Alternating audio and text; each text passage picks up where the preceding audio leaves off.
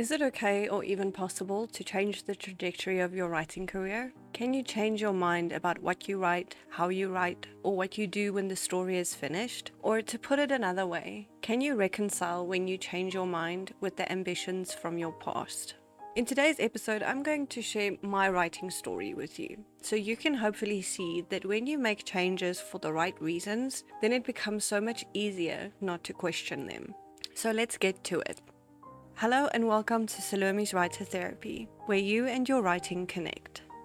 My writing journey started eight years ago in 2016 when I quit my corporate job. I was facing some health struggles, and my husband and I agreed that the corporate environment wasn't good for me. But then there I was, jobless and scared. I was so scared to even look for another job because what if the same thing happened again and my health suffered even more? Now, that time of my life was filled with a lot of fear and a lot of doubt, and I made a lot of choices, both good and bad, because of those fears and doubts. And you will see some examples of it throughout the episode and how I got to where I am today. Alright, so anyway, back to eight years ago. So, I've always loved reading. Okay, I know there are a lot of authors out there that have these stories about how they've been reading since they were little kids and dreaming of becoming writers one day. Now, I'm not going to say that my story is 100% unique, but I actually started reading in my early teens and I read mostly fantasy or paranormal romance. Reading became my refuge my escape from my daily life. And when I was about 17 or 18, I had this thought that flashed through my mind that it'll be so cool to write a paranormal romance someday. But I didn't think on it much or dwell on it. But in that moment, when I was jobless, without prospects, and frankly, with nothing else to do, I thought, why not now? And that's when I started writing. Now, I knew next to nothing about writing or publishing back then. I mean, I read a single writing craft book and I sat down to write, pantsing my rough draft over the next nine months. And then in June of 2018, I published my first novel. Now, that book has since been unpublished, and I'll tell you why in just a second, but I had done it. I had started, finished, and published a book. I was so excited, so high on the success that I've achieved in that moment that I forgot, okay, maybe ignored is the better word to use. Um, I ignored that I was in way over my head. I knew next to nothing. I wrote and published that book basically on a whim, but I was hooked. I wanted to become a famous author with millions of copies sold and fans all over the world. Now, as I look back, it's no surprise to me that my first book bombed, like completely. I did all the publishing no nos. The things, if you've done any kind of research on the subject, you know you should be careful of, right? I designed my own cover. I did self edits with only a professional proofreader. I did no marketing whatsoever. Yeah. I truly believed that my readers would just magically appear and find my book and love it. Now, I'm not saying that you can't do these things and also have success. But at that point in my career, I didn't know what I was doing. I wasn't a skilled or experienced designer, and I wasn't an experienced or professional editor. So, by making those choices, they were not the right choices to launch my career with. Now, after that fiasco came my first pivot. I realized that if I wanted to make this career work, I need to know how to do it. So, over the next three years, I learned everything I could about writing craft, story, publishing, everything. And during those three years, I also finished writing five more novels. Now, as I said before, I was filled with so much doubt and fear in that time of my life that I tried so many different things, including writing different genres, but I was never truly satisfied with the results. And that's why I haven't published another book in over half a decade because I was holding myself back perfectionism, fear of failure, fear of repeating the mistakes that I made with that first book, believing I wasn't good enough, being afraid that because my first book failed, I can't get back on track. And if any of these feels familiar, I got you. I am the last person to judge someone on holding back from action because of fear. But the thing is, If you are the thing that's holding you back from finishing that story or that novel or from publishing your book, then you are the only one that stands even a chance to possibly fix it. And that was pivot number two for me.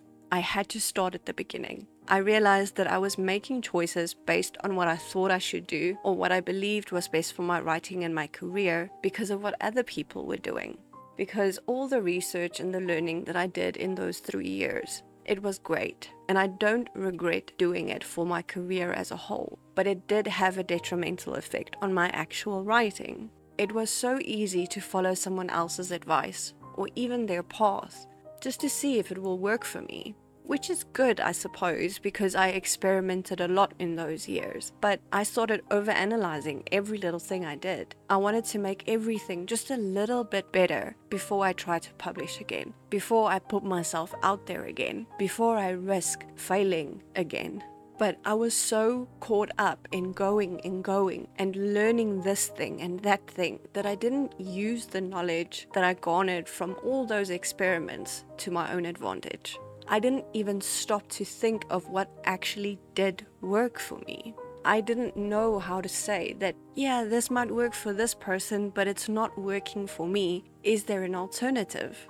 I didn't think that I could come up with a way that could get me the success that I wanted.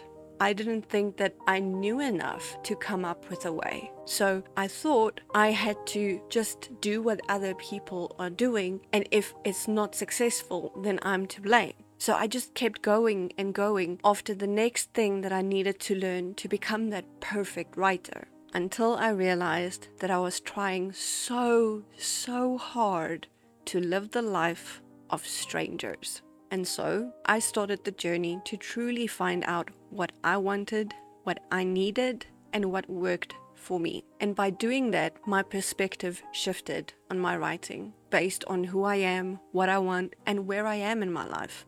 Now, here are a few of the things that I learned about myself and my writing. Now, the reason I'm sharing this with you is because sometimes you need to look at the not so pretty parts of yourself to truly understand how to get to the life you want. You have to see what things you should face, what things you need to overcome, and what things you have to work around to get to your dreams. I'm making myself vulnerable here because I want to show you that it's not just about looking at or obsessing over the problem, but also about finding the solution that works best for you. And sometimes the things we need to work on to get the results that we want has nothing to do with our skills or our abilities, but about our mindset or how we perceive the situation or the process or even ourselves. So here's a couple of things that I learned about myself. I can't work to deadlines. I get too flustered and completely overwhelmed, and then I freeze. I needed a writing schedule that allowed me flexibility without judgment. Another thing I learned was that I wasn't writing because I loved it anymore. Remember how I said that I wrote multiple novels in various genres? Well, that was me trying to find the perfect story. And as you can't see me, I air quotes around perfect uh, because there's no such thing, right? There is no such thing as a perfect story, but I was looking for it.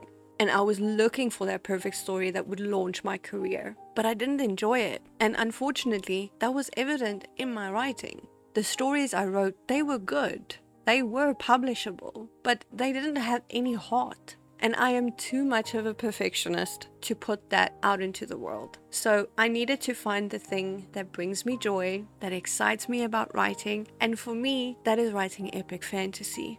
Another thing that I learned I suck at dealing with pressure. Now, I know that a lot of people say that they don't work well under pressure, but I kind of take it to an extreme. If there's any kind of pressure involved, I back off. Just the thought of you have to finish the book in order to publish it was enough to send me into a tailspin of doubt and what ifs. Because over those three years, I've learned how it's supposed to be done. I always think of my first novel as kind of a fluke because I didn't know enough to know how much I sucked. And, alright, truth time. The book that I published was good.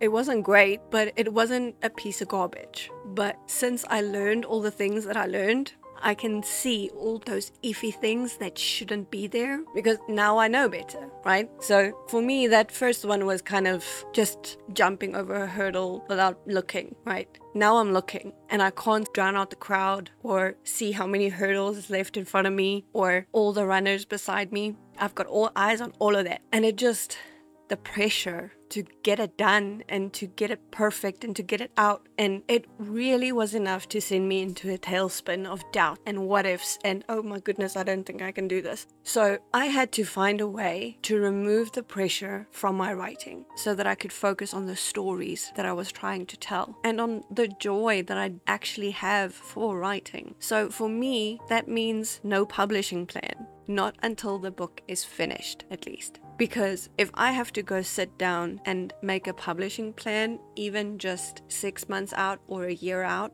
I can't do it because along with this problem of sucking to deal with pressure, I also have that problem with deadlines. And I have this thing, and I don't know how many of you can actually relate to this, but even if it's a flexible plan, you know, and you say, okay, I'm going to publish by the end of the year, right? It's flexible. I don't have to stick with it. I can postpone it. And, you know, even if that is the way that you look at it, right? In my head, my brain is going, up, ah, that's a deadline. I know you said it's flexible, but you wrote it down, it's on a sticky note, it's on a calendar, that's a deadline.